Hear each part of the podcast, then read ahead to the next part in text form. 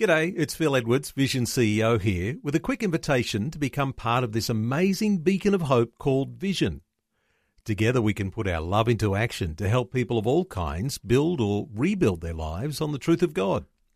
Please consider the part you can play during our upcoming Visionathon appeal, remembering that it's your support that makes Vision possible, including this podcast.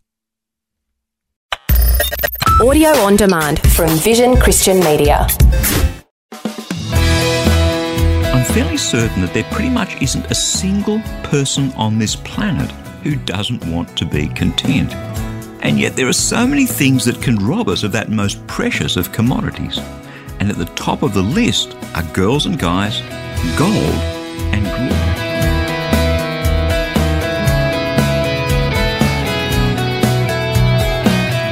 Hi, I'm Bernie Dymet, and thank you so much for joining me again on Christianity Works. Today, as we stand on the threshold of this new year, we're going to take a look at what, in my opinion, are the top three things that lure us, entice us into trouble. The three things, more than perhaps any others, that can rob us of godly contentment. Back in the days when I was studying at Bible College, a good many years ago now, the principal of the college was a man by the name of Barry Chant.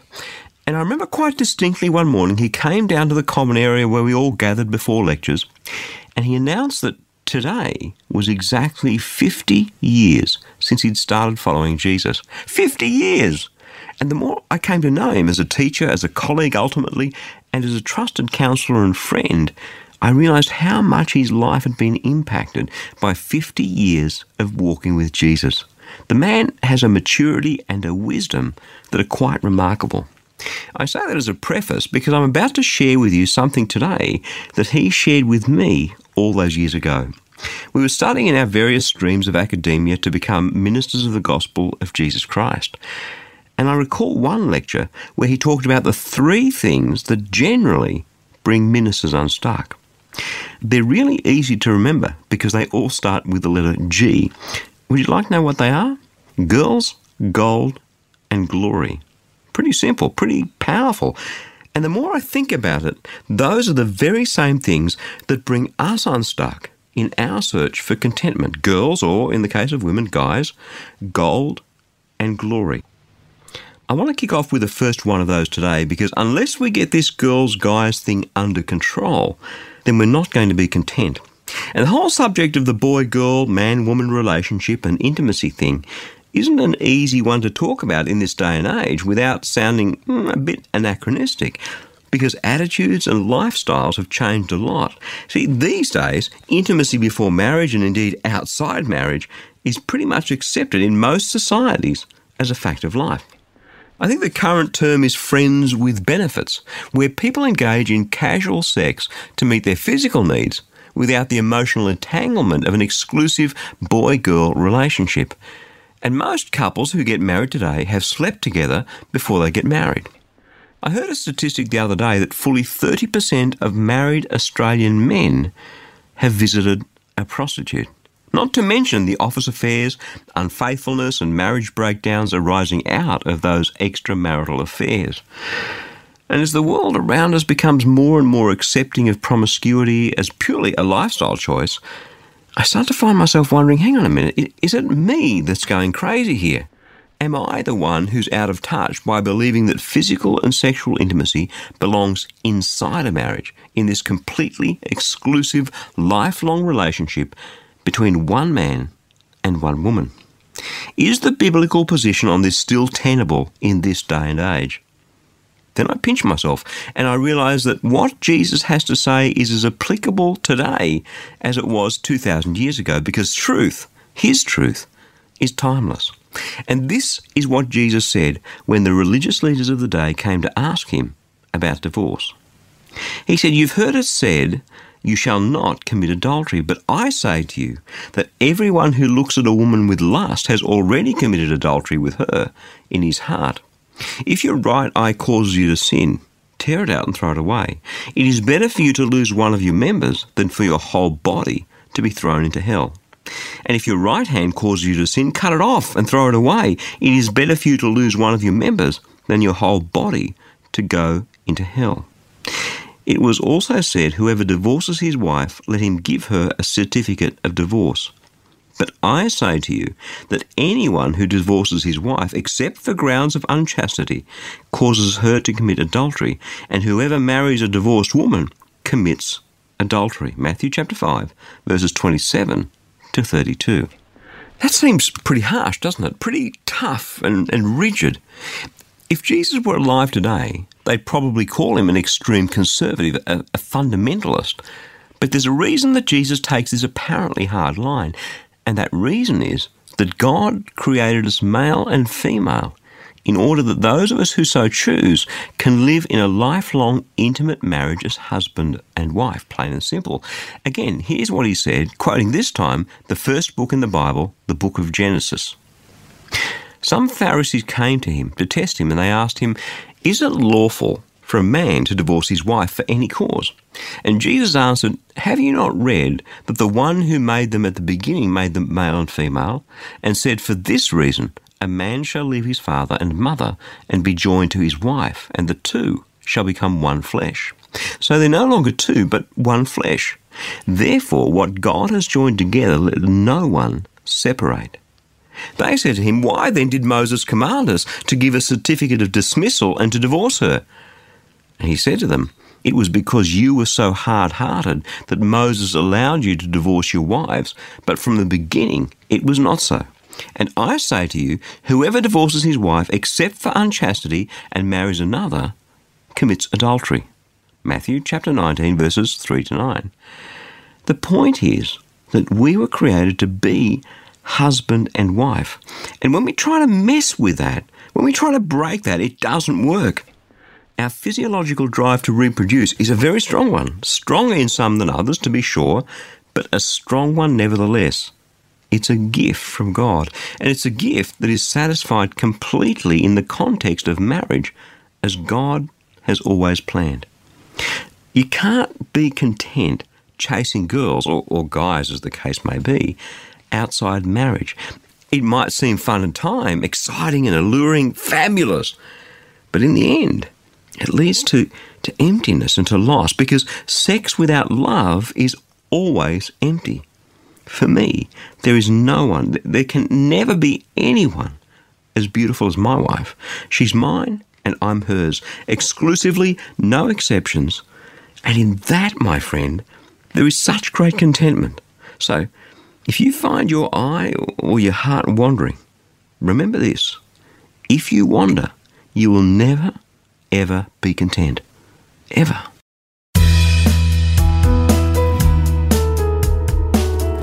I'm Bernie Dymet, and you're listening to Christianity Works.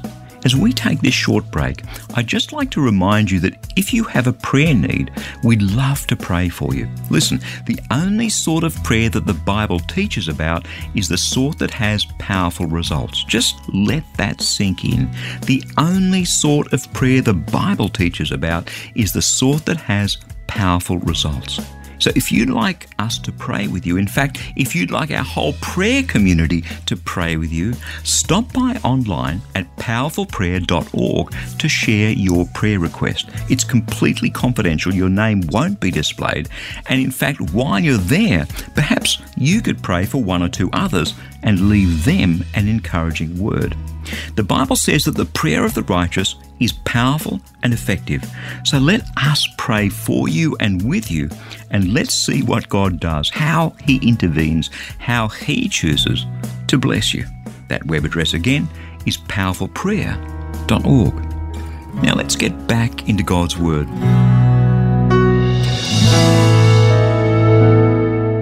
They say that love makes the world go round, but so far as I can see, it seems to be money these days that makes the world go round, or at least it certainly makes our economies tick over. In fact, it seems to me that economies, governments, and people at large, ordinary punters like you and me, are addicted to conspicuous consumption to fuel our own personal growth and wealth and status and luxury and, and what other people think about us. Not to mention fueling the holy grail of a prosperous nation, economic growth. I really don't think we even begin to realise how addicted many of us are to overconsumption. the next thing, the next dress, the next car, the next house, each one bigger and better and brighter and shinier than the last one. Noam Chomsky, whom I know some people consider to be a rabid left wing critic, says something that really resonates with me as I look dispassionately at the multi trillion dollar advertising industry that bombards me constantly with the exhortation to spend up big. He says this all over the place, from the popular culture to the propaganda system, there is a constant pressure to make people feel that they're helpless, that, that the only role they can have is to ratify decisions and to consume. Pretty much true, isn't it?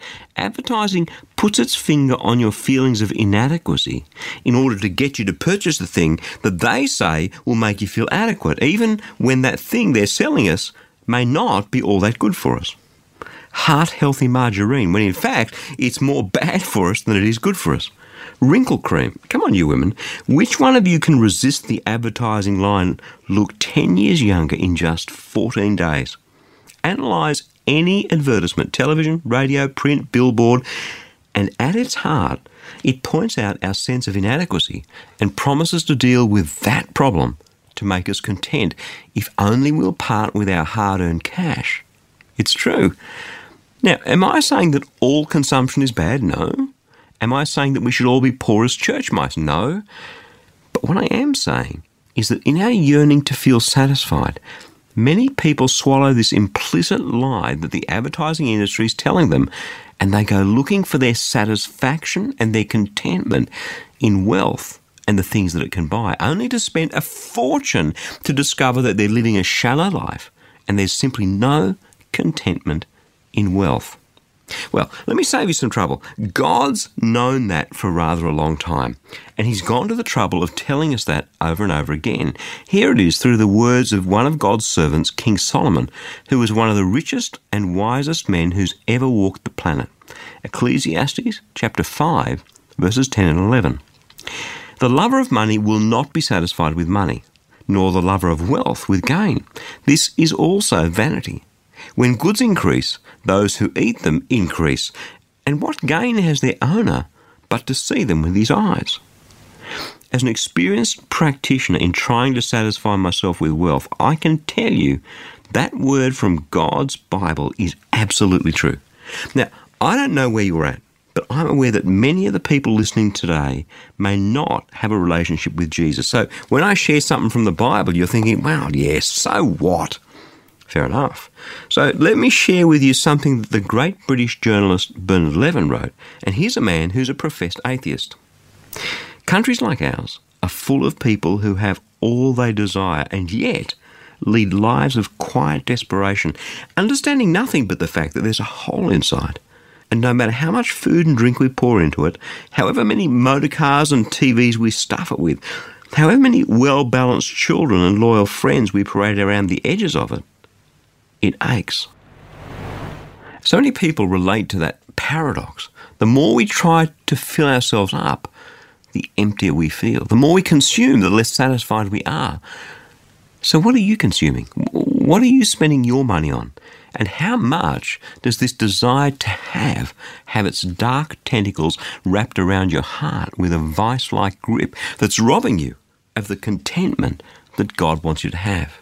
I was talking to a man, a farmer, just before Christmas last year, and he was telling me how grieved he was at the consumerism that he was surrounded with at Christmas. He and his family had decided not to give one another Christmas presents anymore because they had all they needed. They decided to give to those in need instead. If there's one thing that'll rob us of contentment faster than just about anything else, it's greed.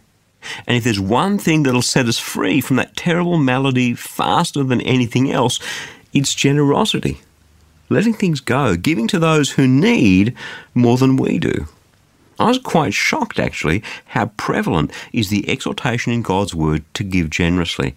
It's something that God tells us to do all the time, not because He's in desperate need of our cash to fund His work, although that is how God funds His work on this earth through His people but because He wants our hearts And He knows that our hearts are tethered firmly to our wallets. And the way He sets us free from the discontentment of putting our hope and our trust and our desire in wealth is by getting us to part with it sacrificially. Have a listen to this. 2 Corinthians chapter 9, verses 6 to 8. The point is this, writes Paul the one who sows sparingly will reap sparingly, and the one who sows bountifully will also reap bountifully. Each of you must give as you have made up your mind, not reluctantly or under compulsion, for God loves a cheerful giver. And God is able to provide you with every blessing in abundance, so that by always having enough for everything, you may share abundantly in every good work. You see, God's plan is to set us free from this addiction to wealth so that we can be content.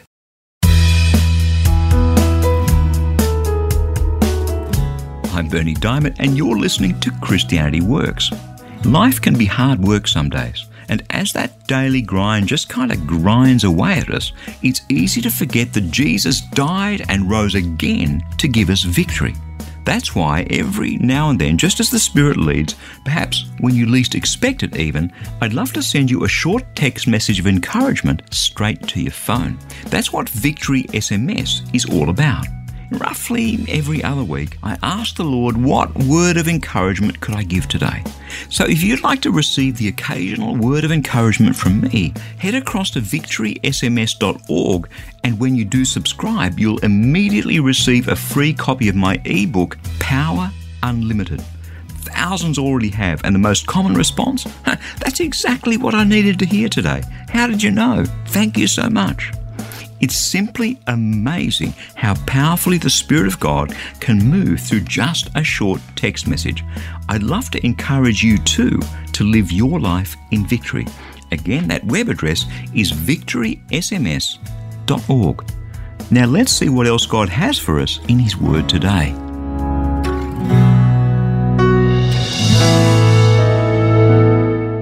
Have you ever seen one of those old Western movies where the bad guy comes into the bar and he starts to shoot at the feet of the good guy to make him jump and dance? And so the good guy's jumping and dancing to avoid being shot in the foot. Depending on the scene, sometimes it's funny, like in the final movie of the Back to the Future trilogy, and other times it can be really quite serious and scary. But anyhow, it's a motif that's repeated over and over again in many a Western movie. Now, just think about the guy who's being shot at, the one who's doing the jumping and the dancing. What do you imagine is going through his mind? Shock, terror, fear. The adrenaline must be pumping to stop him from being hit by the bullet. The one thing that's not going through his mind at that moment is peace and contentment. Obviously, it's a bit difficult to be content when someone's shooting at you, right? And yet, that in a sense is how many people are living their lives because they're so worried about what other people think of them. They're so concerned about their reputation. They're, they're worrying about what people are saying behind their backs. And all that comes from the fact that we want people to think well of us and to speak well of us and to like us. We worry about our reputations more often than we worry about whether or not we're doing the right thing, whether or not our lives are honouring God.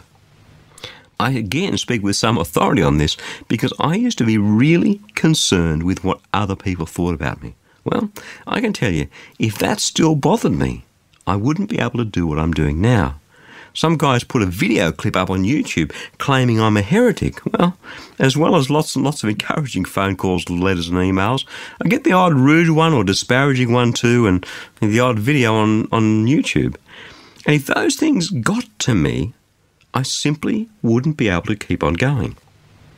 The miracle in my life is that God transformed me from someone who tried to be everything to everyone to someone who's content with who I am, and probably more importantly, who I'm not, what I can do and what I can't do.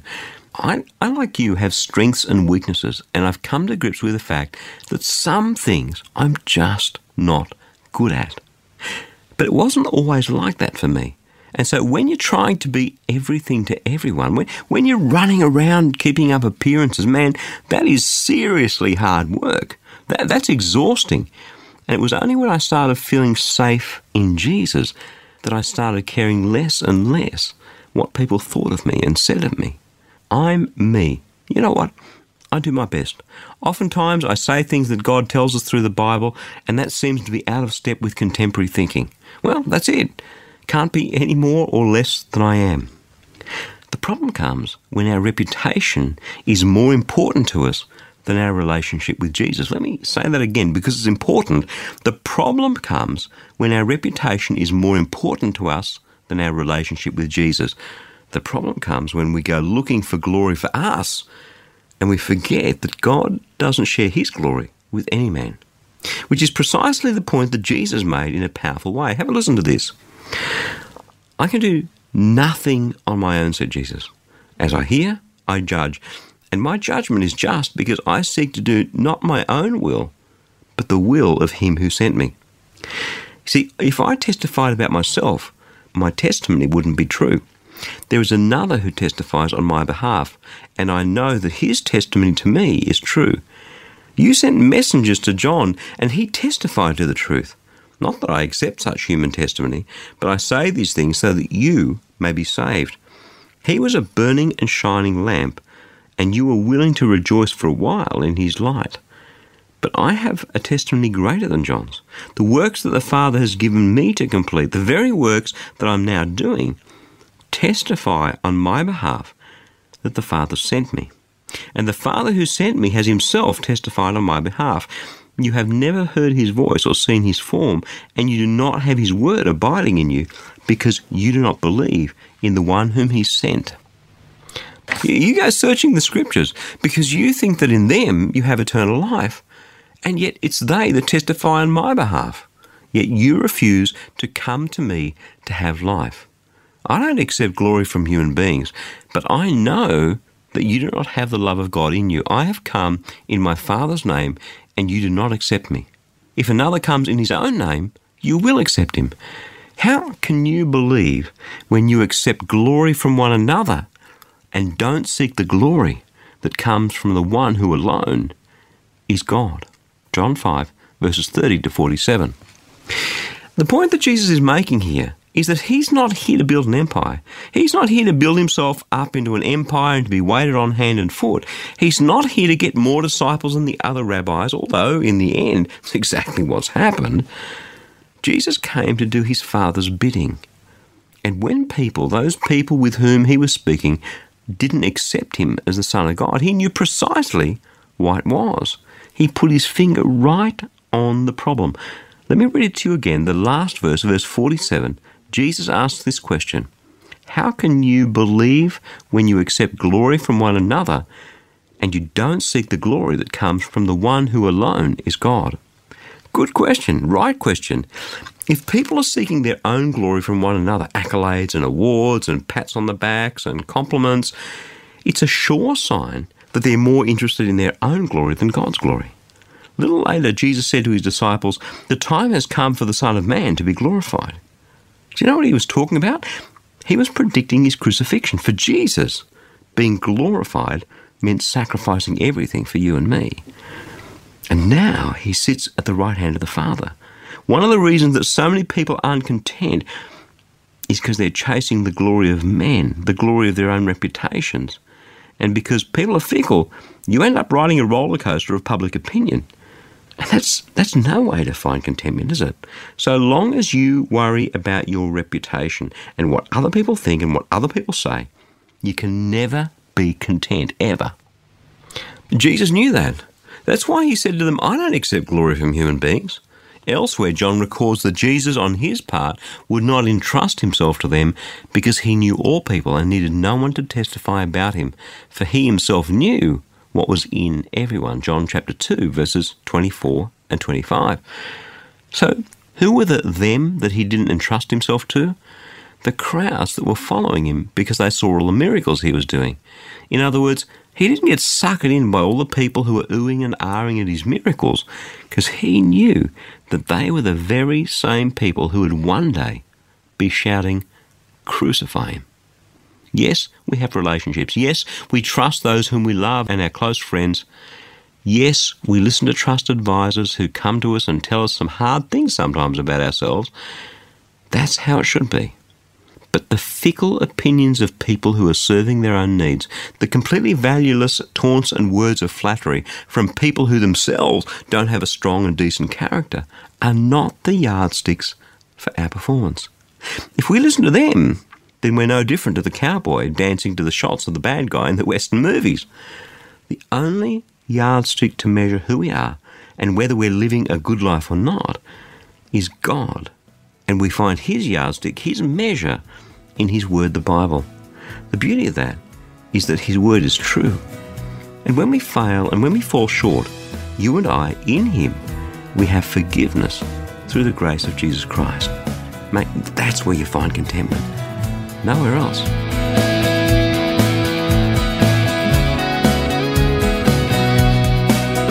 Just before we part ways today, there's something important I need to share with you. This Christianity Works program is sharing the powerful, practical Word of God with so many people in over 160 countries around the world. But that's only possible through the generous support of friends like you. Each dollar that you give today will grow to reach nearly 3,000 people with the gospel message. Incredible!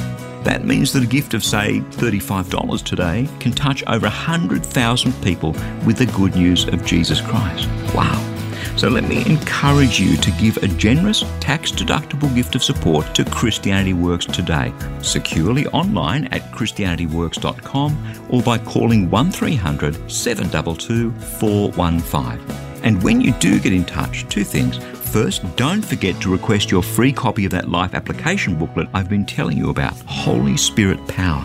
And second, we'd love to pray with you. Just click on the powerful prayer tile at the bottom of the homepage, again at ChristianityWorks.com or call toll free on 1300 722 415. Hey, thanks so much for your support and for joining me today.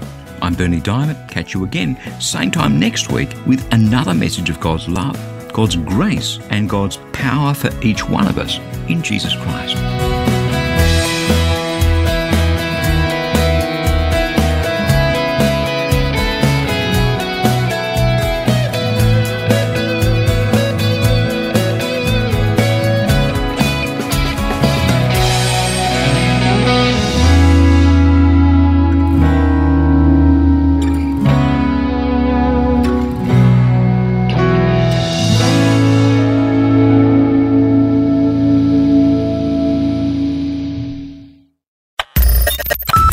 Taking time to listen to this audio on demand from Vision Christian Media. To find out more about us, go to vision.org.au.